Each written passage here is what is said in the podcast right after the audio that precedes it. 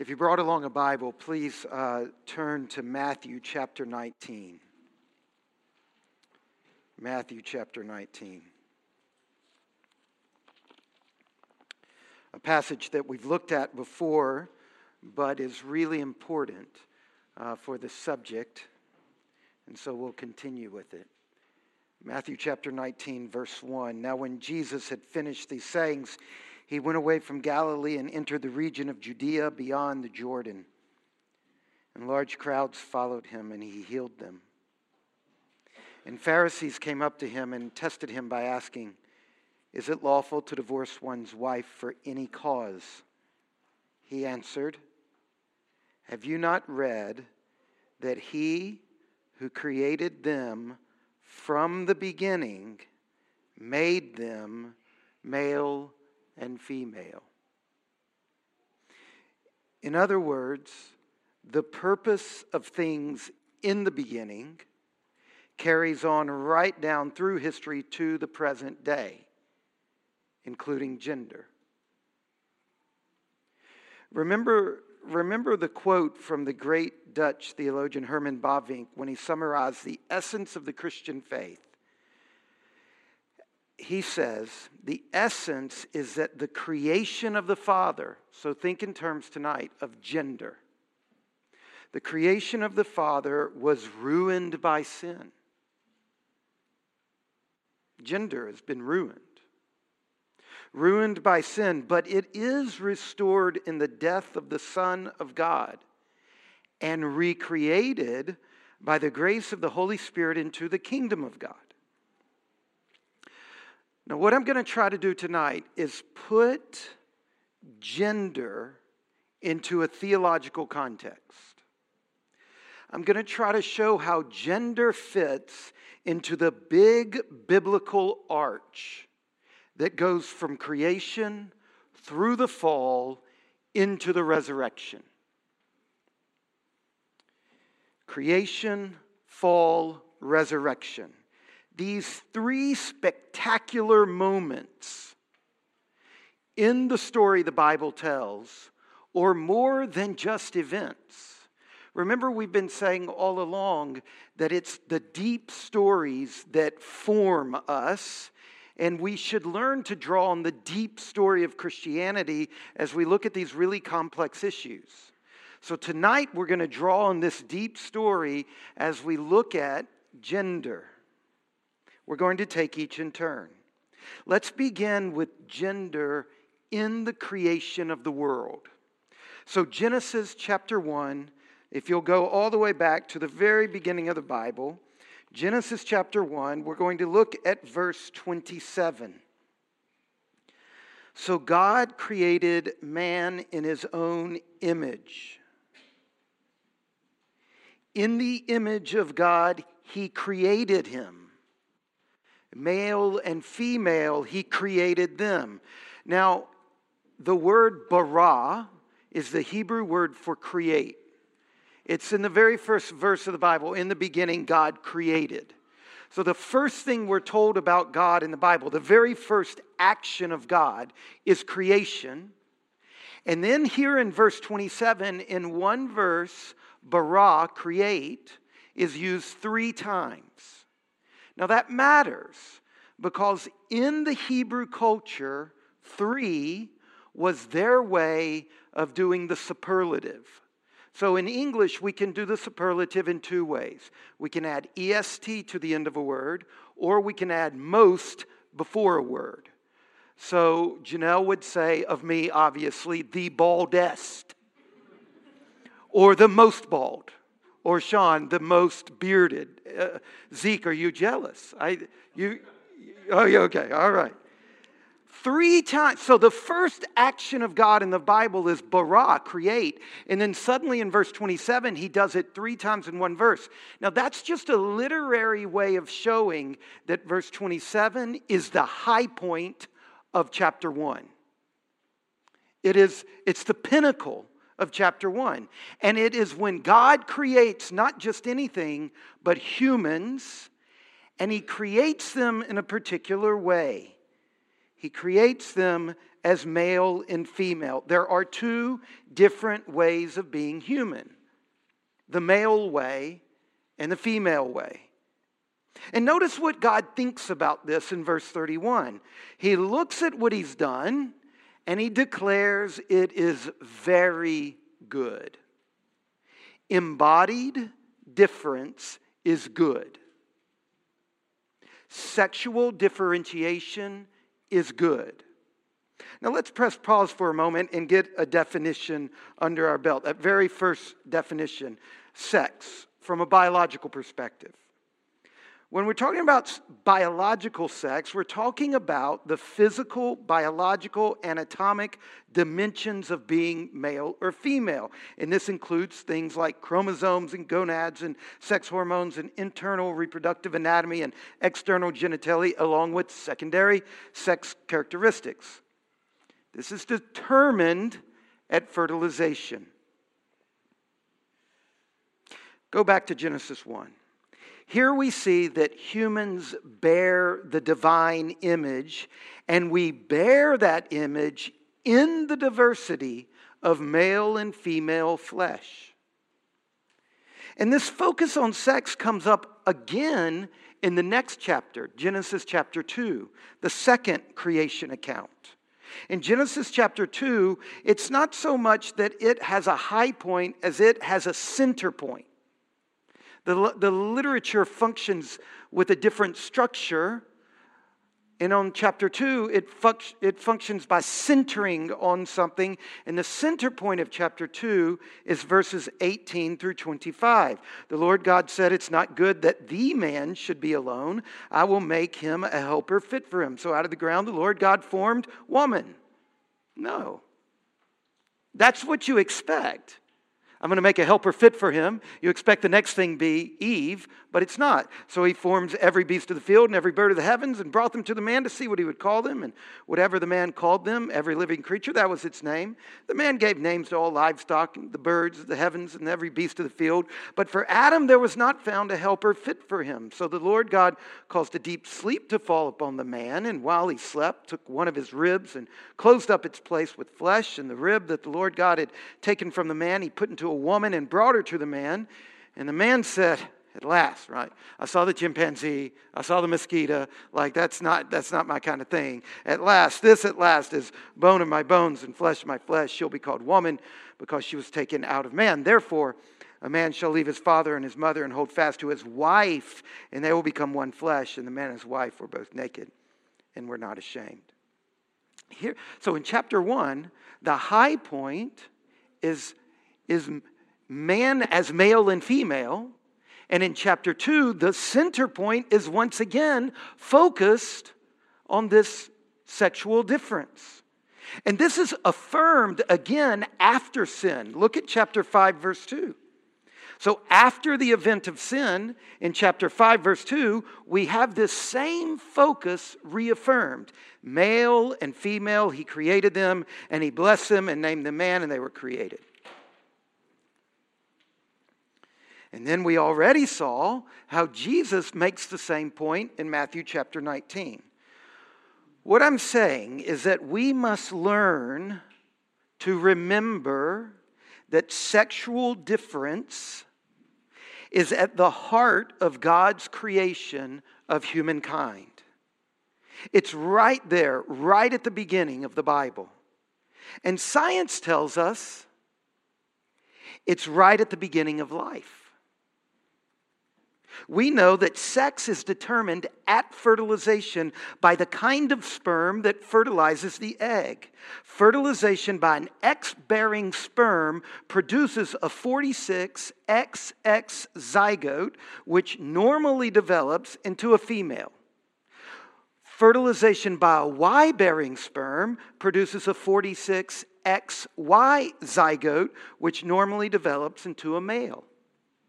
You are a male or female based on your reproductive system. A male is biologically organized to donate genetic material. A female is biologically organized to receive genetic material and then gestate the resulting offspring. This is a fundamental binary, stable difference, and it stretches across species. Now, during the first six weeks of embryological development for humans, males and females develop in more or less the same way. But at week seven, things begin to change.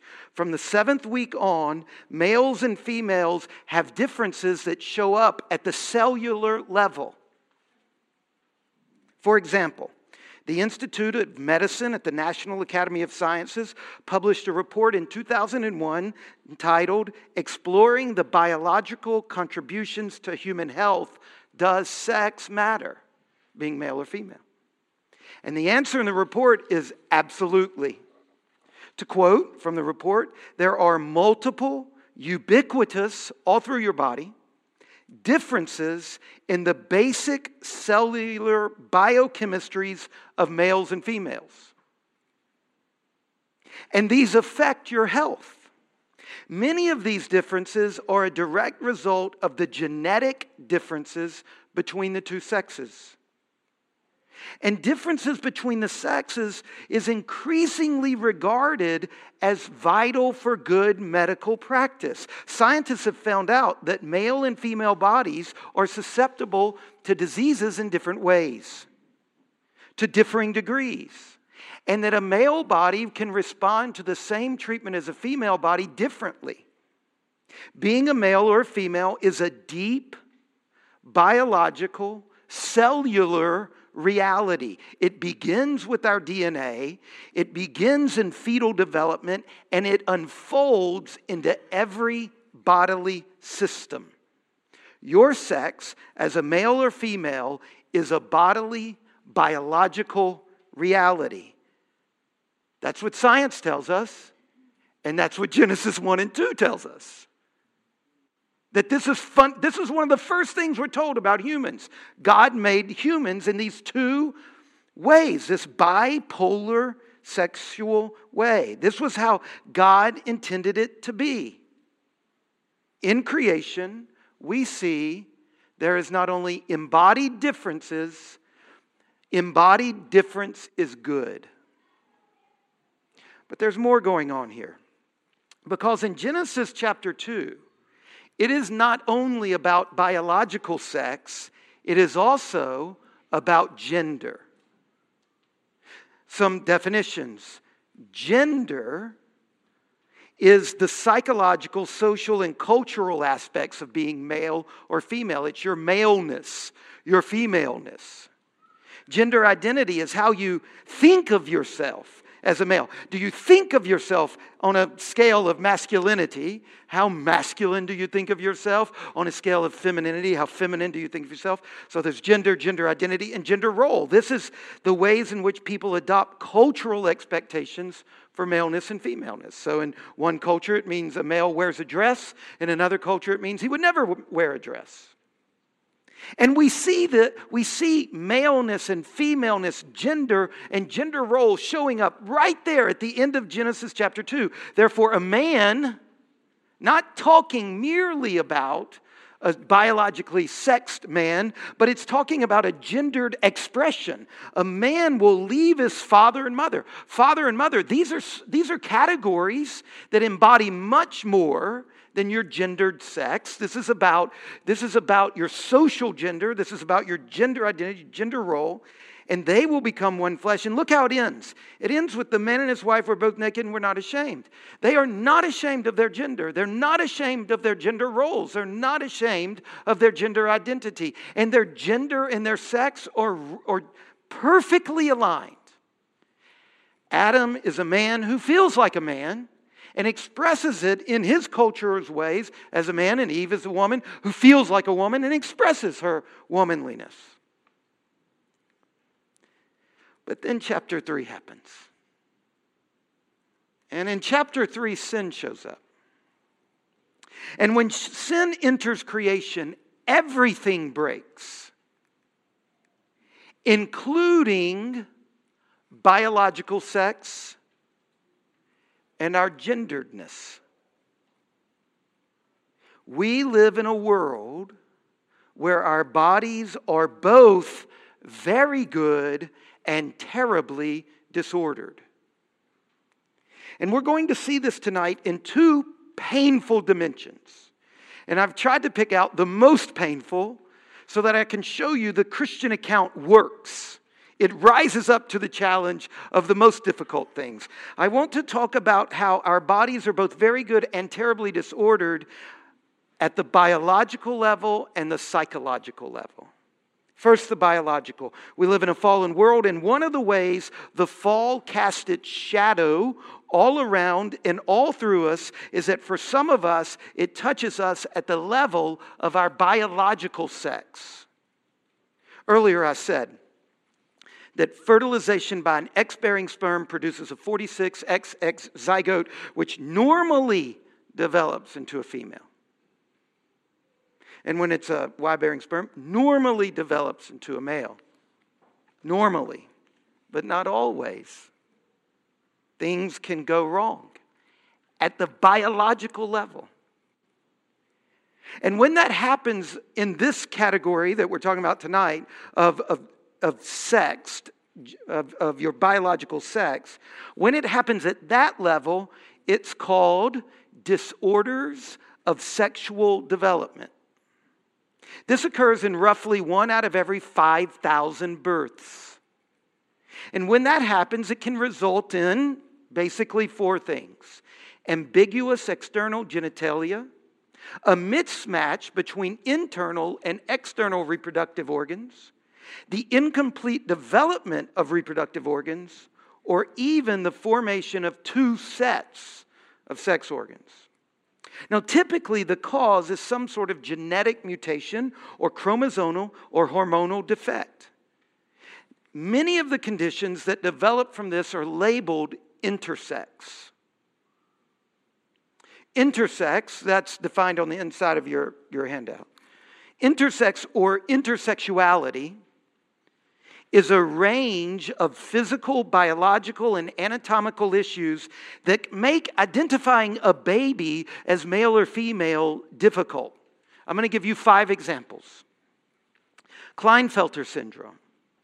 It's a chromosomal disorder that occurs at conception when something happens that causes there to be more than the number of normal chromosomes. So instead of 46, there's 47. And the extra chromosome is an X. So this means the person has XXY. Remember, a normal male is XY, a normal female is XX, but this is a very rare condition where you have XXY. They develop as males, but they tend to have abnormal body proportions with enlarged breasts, and they frequently suffer from sexual and reproductive problems, including infertility. Second example of intersex Turner syndrome. This is kind of the opposite. It's also a chromosomal disorder. It also occurs at conception. This happens when there's less than the normal number of chromosomes. Instead of 46, there's 45. And the missing or partially deleted chromosome is the X. So instead of XX or XY, instead of uh, the male, if this person is only one X or X and a partial X. And as a result, the person develops as a female, but she's infertile because it takes two X chromosomes to normally develop ovaries. Third, what we used to call true hermaphroditism. Now it's called ovotesticular disorder of secular, sexual development. This is the presence of both testicular and ovarian tissue in the same individual. Fourth, a fourth example complete androgen insensitivity syndrome. It's, it's um, abbreviated as CAIS. It is very rare one out of 20,000 to 64,000 births. So between one and five in the Harrisonburg area. This is a person who is genetically XY, so that's a male, but there's a mutation in the gene that contains the androgen receptor protein.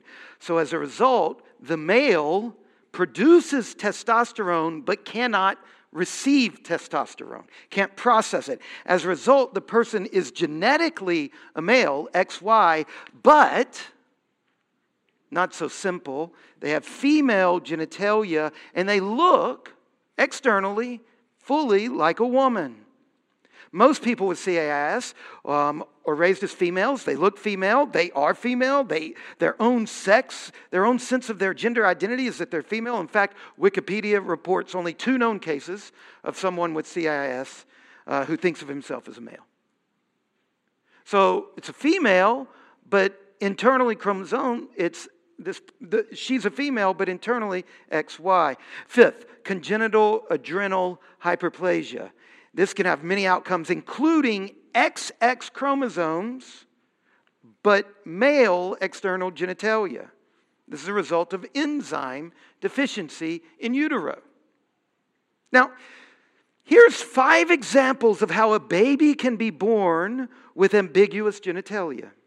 And what happens here is that the doctors should try to discern the cause. It, there's lots of different options, the cause, so that they can identify the underlying sex of the child. But remember, this is not a third sex. And this is my point. This is either a male or a female, but with a disorder in their development. And the sound medical response is to identify the predominant underlying sex and then take measures to provide health and functioning as far as possible through hormones and possibly surgery. Now, why am I going into all of this?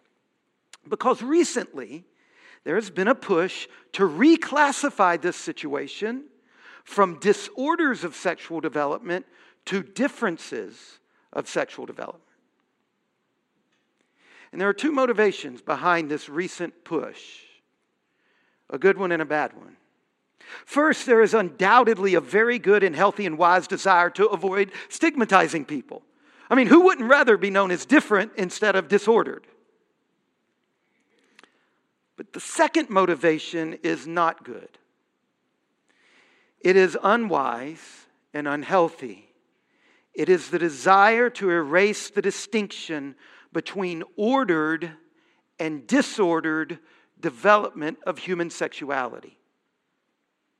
And this is a drive to obscure the fact that a natural order exists to human sexuality. Instead of normal versus abnormal human development, there would just be a variety of ways in which humans can develop sexually. But the problem is whether it's the sexual and reproductive systems of your body or the respiratory system, or the cardiovascular system, the, the, the distinction between order and disorder matters. It is based on a, on a fundamental commitment that a heart is made for something, that lungs are made for something. It, it's based on the presupposition of purpose determines if something is different or if something is disordered. A heart that doesn't pump blood is not different, it's diseased. A digestive system that does not process nutrients is not different, it is disordered. It isn't ordered to its proper end. A similar logic applies to the reproductive and the sex organs. Now, all I'm doing is I'm showing how the shadow of the fall can strike at the biological level. Now, I want to turn our attention to something far more emotional. I want to talk about how the effects of the fall can strike at a psychological level. And to do this, I want us to think about gender dysphoria. What is gender dysphoria? Gender dysphoria is the sense that your body and your identity, your, your biological sex, your body, and your gender identity don't match. It's a sense of inner restlessness, of not being at home in your male or female body. As Chaz Bono, a transgender activist, puts it, there's a gender in your brain and a gender in your body, and for 99% of people, those things are in alignment For transgender people, they are mismatched. That's all there is to it. Or, as one slogan puts it, some men are, are born in their bodies, others have to fight for it. Now, in thinking about these issues, there is a massive danger. This is a hot cultural issue, and there are passions roused on both sides of the debate. And that's a danger because it means we can either think about it as an issue abstract out there, and we can forget about that we're really talking about people, actual people, people loved by God, people made in His image. Most of them have no interest in waging a culture war. They just want to live their lives. And many of them live their lives under conditions of deep distress. According to one set of statistics, 34% of trans people attempt suicide. 64% are bullied. 73% are harassed in public. 21% avoid going out in public due to fear. That's terrible. It's horrific. Because again, we're not talking about statistics, we're talking about people. Somebody's son, daughter, brother, sister, father. People like the father of one of Janelle and I's friends, who in midlife goes through a divorce and transitions to be a woman. People like the Christian man in his 60s who's a member of a church pastored by an acquaintance of mine who wakes up every morning wishing he was a woman. Or I have another very good friend whose friend underwent gender reassignment late in life because he was waiting until his mother died because he didn't want her to cause her any distress. No media fanfare, no great fuss, just quietly, discreetly changed his identity. Another friend of mine in his hometown two years ago, a man hanged himself in a park because he was being bullied for being transgender. When we talk about the issue of gender dysphoria, we are talking about people loved by God in every situation, made in his image. And we have to admit that Christians have not always been nice. Christians have said some appalling things. Like the church members I, I, I, was told about by my friend recently, who discovered that one of the children in their kids' Sunday school class was transgender, born a girl but living as a boy. So these people wrote a letter to their pastor.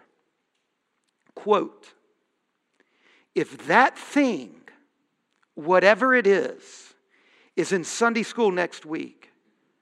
We're leaving church. That's revolting.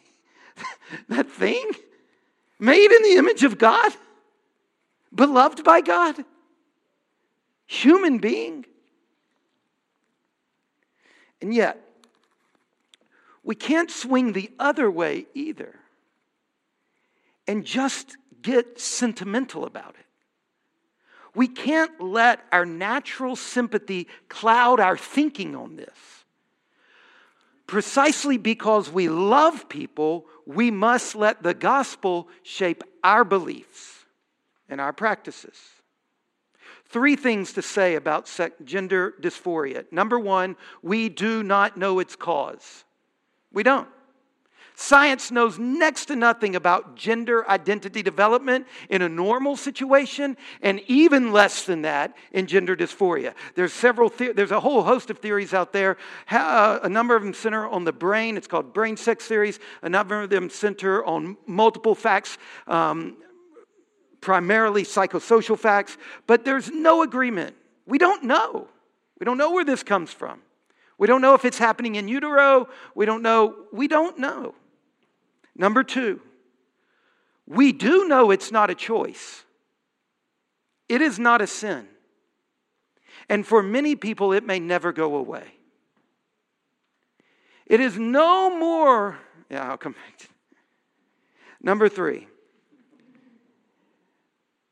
one, we don't know its cause. Two, we know it is not a choice. Number three, we do know that it is a disorder.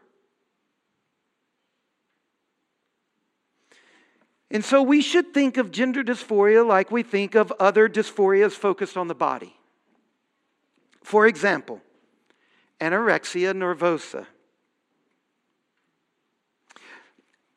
Those who suffer from anorexia nervosa believe themselves to be overweight when in fact they are dangerously thin.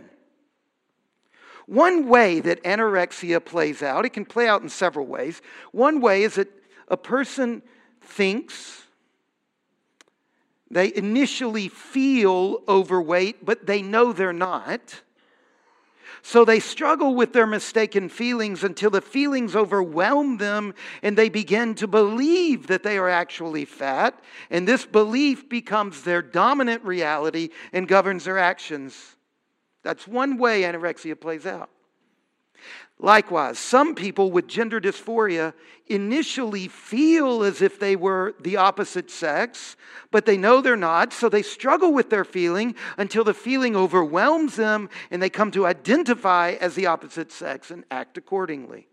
Dr. Michelle Cretella, the president of the American College of Pediatricians, wrote a 2016 article in the Journal of American Physicians and Surgeons that, quote, a girl with anorexia nervosa has the persistent, mistaken belief that she's obese. A person with body dysmorphic disorder, BDD, something different, body dysmorphic, harbors the erroneous conviction that she is ugly. A person with body integrity identity disorder, BIID, identifies as a disabled person and feels trapped in a fully functional body. Individuals with BIID are often so distressed by their fully capable bodies that they seek surgical amputation of healthy limbs, and even cases where they're requesting surgical severing of their spinal cord. Now, if we believe in the fall, we can get this, right? We can say the shadow of the fall can not only fall across biological lines, but it can fall across psychological lines. And just like the biology isn't a choice, that the psychology doesn't necessarily begin in a choice.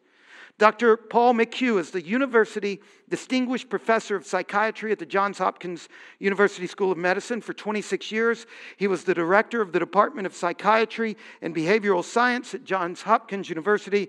During that time, he was also the psychiatrist in chief.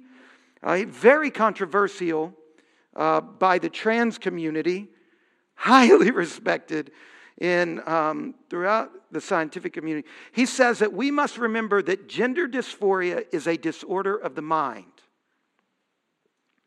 It is not a disorder of the body. And he said we should no more do sex reassignment surgery than we should do liposuction for an anorexic. You don't treat the body when it's the mind. Now, we're talking about one of the very painful ways that the long shadow of the fall lays across our lives. We've seen this at both the biological level and the psychological level. Now, what I want to do is go to that third moment in the Bible because the fall is not the end of the story. God does not abandon us to our broken bodies and our broken minds. And to show this, we're going to stick with the issue of gender dysphoria, and we're going to turn now to consider gender dysphoria in light of the resurrection. Turn in your Bible, 1 Corinthians chapter 15. 1 Corinthians chapter 15. Paul is arguing from the resurrection of Christ to the future resurrection of all believers in Christ because some people in Corinth were denying that we would be resurrected. In verses 3 through 11, 1 Corinthians chapter 15, verses 3 through 11, he says, Christ has been raised as the firstfruits of those who have died, and thus he guarantees the resurrection of believers. So Paul sets up in verses 20 through 23 a contrasting parallelism. So parallel things that contrast each other. The parallelism is between Christ and Adam. Verse 21 For as by a man came death, Adam, by a man has come also the resurrection of the dead, Christ. For as in Adam all die, so also in Christ shall all be made alive. So Paul is establishing two things in 1 Corinthians chapter 15. First of all, he's saying there is an organic connection between the resurrection of Christ and the resurrection of all in Christ. Christ was not raised in isolation because he's the last Adam, the representative head of a new humanity. Christ was raised as the first fruits of a great harvest.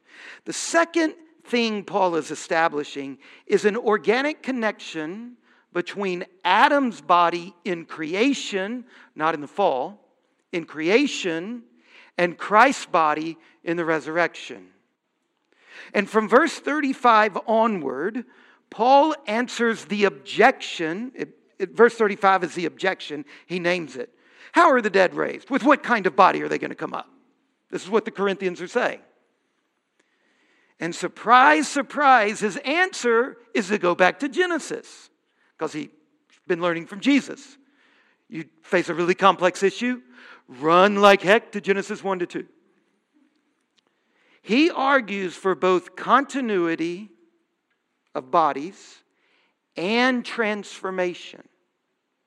One of the ways he does this is with an analogy of putting a seed in the ground, planting a seed, sowing a seed.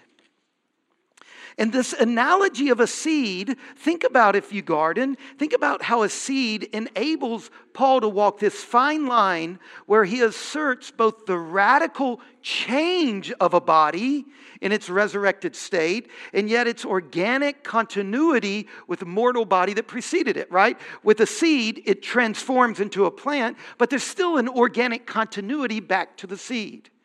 So Paul says this is the way to understand what's going to happen to our bodies when they're resurrected. He observes the many different types, and, and look at verses 39 through 41. Not all flesh is the same. There's one kind for humans, another for animals, another for birds, and another for fishes. Where else in the Bible do we get somebody talking about animals, birds, humans, and fish? He's drawing these categories straight out of Genesis chapter 1. And then he starts talking about the heavenly bodies in verse 40 and 41. There are heavenly bodies and earthly bodies, but with the heavenly, where else in the Bible do we get the heavenly bodies described in? He's going back, he's rooting his thought in Genesis 1 and 2. In other words, Paul's argument for the resurrection of our bodies is rooted firmly within the original created order, the way God made it. And this implies that we best understand the resurrection when we reflect not on the fall, not on disordered, not on diseased, but when we go past the fall back to creation, the original creation. And as Paul uses the analogy of the body as a seed, he states, look at verse 38, but God gives it a body as he has chosen, and to each kind of seed its own body. Now, two really important things in 1 Corinthians chapter 15, verse 38. Number one, God is sovereign over the kind of body. But God gives it a body as He has chosen. God's sovereign authority stretches over the body that you will be raised with. It is He, not we, who gives form to the body, and He does it in conformity with His choice, not ours. It's crystal clear there. God gives it a body as He has chosen. Pro choice, pro God's choice. You don't get a say in this. Now, this has obvious implications for the question of gender reassignment. It doesn't answer it all in detail, but it does give us the framework. But equally important, notice the tense of the verbs in verse 38. He gives a body, present tense, in the resurrection. There'll be a moment when, when we're raised from the dead, he's going to give Beth a body, present tense, as he has chosen, past tense. It's an aorist for the nerds out there. In other words, as he chose in creation. What this means is that if you were born with a female body, no matter what you do to it, you will be raised with a female body. If you were born with a male body, you will be raised with a male body. This fits with what we know of the resurrection appearance of Jesus. He was raised bodily. He was able to be seen and touched. He could eat fish with his disciples. And the, when the tomb was empty, he didn't rise up with a different body and leave the old one behind. He had the same body in which he was crucified. He was raised in his male body, which the Father had prepared for him in the incarnation. And although the disciples at first they couldn't recognize him, once their eyes were opened, they saw immediately this is the male Jesus. This is the Jesus we knew. The second thing we need to notice about 1 Corinthians chapter 15 verse 38 is that in the resurrection there will be transformation.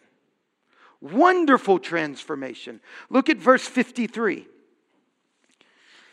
For this perishable body must put on imperishable, and this mortal body must put on immortality. When this perishable puts on the imperishable, and this mortal puts on immortality, then shall come to pass the saying that is written Death is swallowed up in victory. O death, where's your victory? O death, where is your sting? This body, it says four times, and right there. Four times Paul says, This body, this body, this body. Weak, frail, dying it's going to put on power and immortality. Just think about a bride putting on a wedding dress. One day her husband sees her in her jeans and t shirt. Next day, she's in her wedding dress. Same woman, but a transformation. That's what Paul is saying.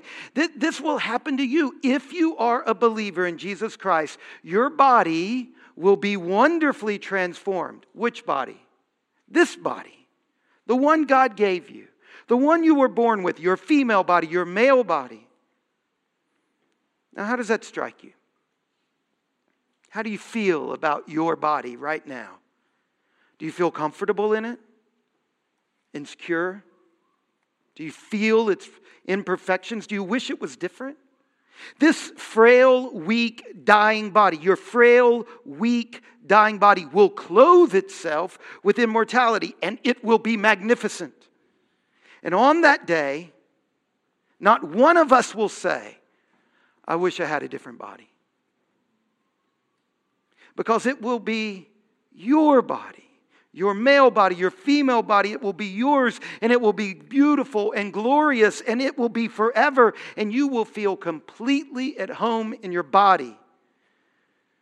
One of my research professors for my PhD was the great Christian scholar Anthony Thiselton. He wrote a massive commentary on 1 Corinthians. And he, he, when he's talking about all of this, he uses a musical analogy. He says, the post resurrection body, it will be purposive and a dynamic crescendo of the life we live now. In other words, when you think about the new creation and your new body, Imagine a symphony. The theme announced at the beginning in frail pianissimo on the woodwinds. As the symphony develops, the theme grows, it's challenged and disappears. But then at the climax of the final movement, with a magnificent crescendo, the same theme triumphantly returns fortissimo, scored for full orchestra, with brass to the fore. The same theme, but gloriously transformed. And so, when it comes to our bodies and their sex and their gender, there is an objective, God given moral order to creation. And it is affirmed and reaffirmed and renewed and perfected in the resurrection. Now, this is hard and this is good. I want to close this with six characteristics for a church that believes this. To be a faithful church when it comes to thinking about gendered bodies in creation and the fall and the resurrection, what does a church that really takes this seriously look like? And I'm going to give you six characteristics that I'm taking from the leading Christian psychologist dealing with issues of, of gender identity, Mark Yarhouse, and I'll talk to you about him later when I recommend some resources. The first characteristic of a church that takes this seriously is clarity. We must be clear about this. We need thoughtful clarity on a biblical perspective of sex and gender. And as we learn how to provide appropriate care to people in our community who are navigating gender identity concerns, we must remember that good theology and sensitive care have to be reflected clearly in our doctrine and our policies. And part of what that means is that we will not forget that the very nature of sex and gender is being deconstructed in our society in ways that even transgender people are uncomfortable with. In the midst of our hyper polarized society, we have to offer a reasoned response in the spirit of mutual respect, with hearts of compassion. Richard Mouw has written an excellent book, Uncommon Decency, subtitle Christian Civility in an Uncivil World. And he talks about the importance of Christians displaying what he calls convicted civility, conviction and civility. His concern is that there are too many Christians with strong convictions and weak on the display of civility. Likewise, there are too many Christians who are so remarkably civil, no one knows what they actually believe. Number two, a Christian church that really takes a biblical theology of gender seriously is going to be characterized by a relational ethic. We have to learn to value people who, with whom we disagree. And not just value people we disagree with. We have to learn how to sustain relationships with them. We are seeing a rise in the stories of people who have found that going through a sex change transition did not bring them the peace and wholeness they sought, but only a new set of problems and one of the many sad things we hear from those who are detransitioning is that their dysphoria resulted from social hostility toward their dysphoria. We must be respectful and compassionate toward people we may disagree with. And we must be compassionate with people who don't feel comfortable in their body. And we must admit, you have to assume when you meet this person, they did not choose it and it might not ever change. And when you can hold that in your mind, it will raise up in you compassion. Relational ethic. Number three, we need in these churches humility. We should be humble about what we know and what we don't know. And you and I don't know anything about gender dysphoria. I've spent more hours than I can count studying it. You've spent tonight learning about it, and you still don't know enough to have an opinion other than this biblical framework even as we offer clarity regarding the biblical witness about issues of sex and gender, we can still be humble regarding the current limitation of our understanding. One way I can model this as a pastor is to recognize that if someone in my church has gender dysphoria, then I will be only part of the input, influence in their life because they will need a multidisciplinary team approach. It will need to include mental health professionals with expertise in gender identity issues. It will need to include medical professionals, such as endocrinologists. It will need to be a team with different perspectives, but the common goal of the best interest of the person. One pastor who's doing very good on this with his church wrote in a book quote there is a lovely gentleman in my congregation a godly man in his early 60s who i told you this earlier wakes up every morning wishing he were a woman. He's had these desires most of his life starting when he was five years old. And i weep with him in his struggle. And the same can be said of many people that are in our communities.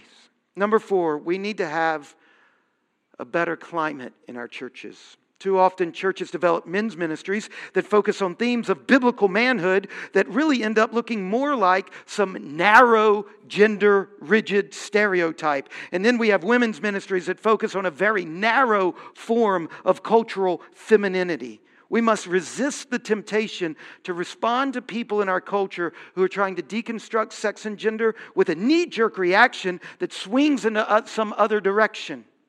We must remember there are many ways to be real boys and real girls, and we don't have to all trans- conform to a stereotype. I've been struck this week. You know, there's a positive, there's a gender, there's a neutral word for a female that is boyish. Do you know what the word is? Tomboy. There is no neutral word for a boy that is feminine. No neutral word in the English language for the feminine boy. You've got sissy, that's pejorative. So girls are allowed to be tomboyish, but boys are not. And that fact alone is crushing people. We've got to remember there are many ways to be boys and to be girls. A very practical, well, okay. Number five, we need in our churches to hold the line on sanctification. To be a Christian is to be in relationship with Jesus Christ that results in the Holy Spirit moving you toward greater Christlikeness and in an atmosphere of a gracious emphasis on spiritual growth. The church needs to provide a kind of sustained presence with people struggling with their gender. This is hard, hard work. Number six, we need social support in our churches. In an atmosphere of grace, with all those other elements in place clarity, humility, a climate, emphasis on sanctification we're now in a position to offer the kind of social support people will need. This will most likely be a small community of fellow believers who are willing to pray for and with the person navigating gender identity issues.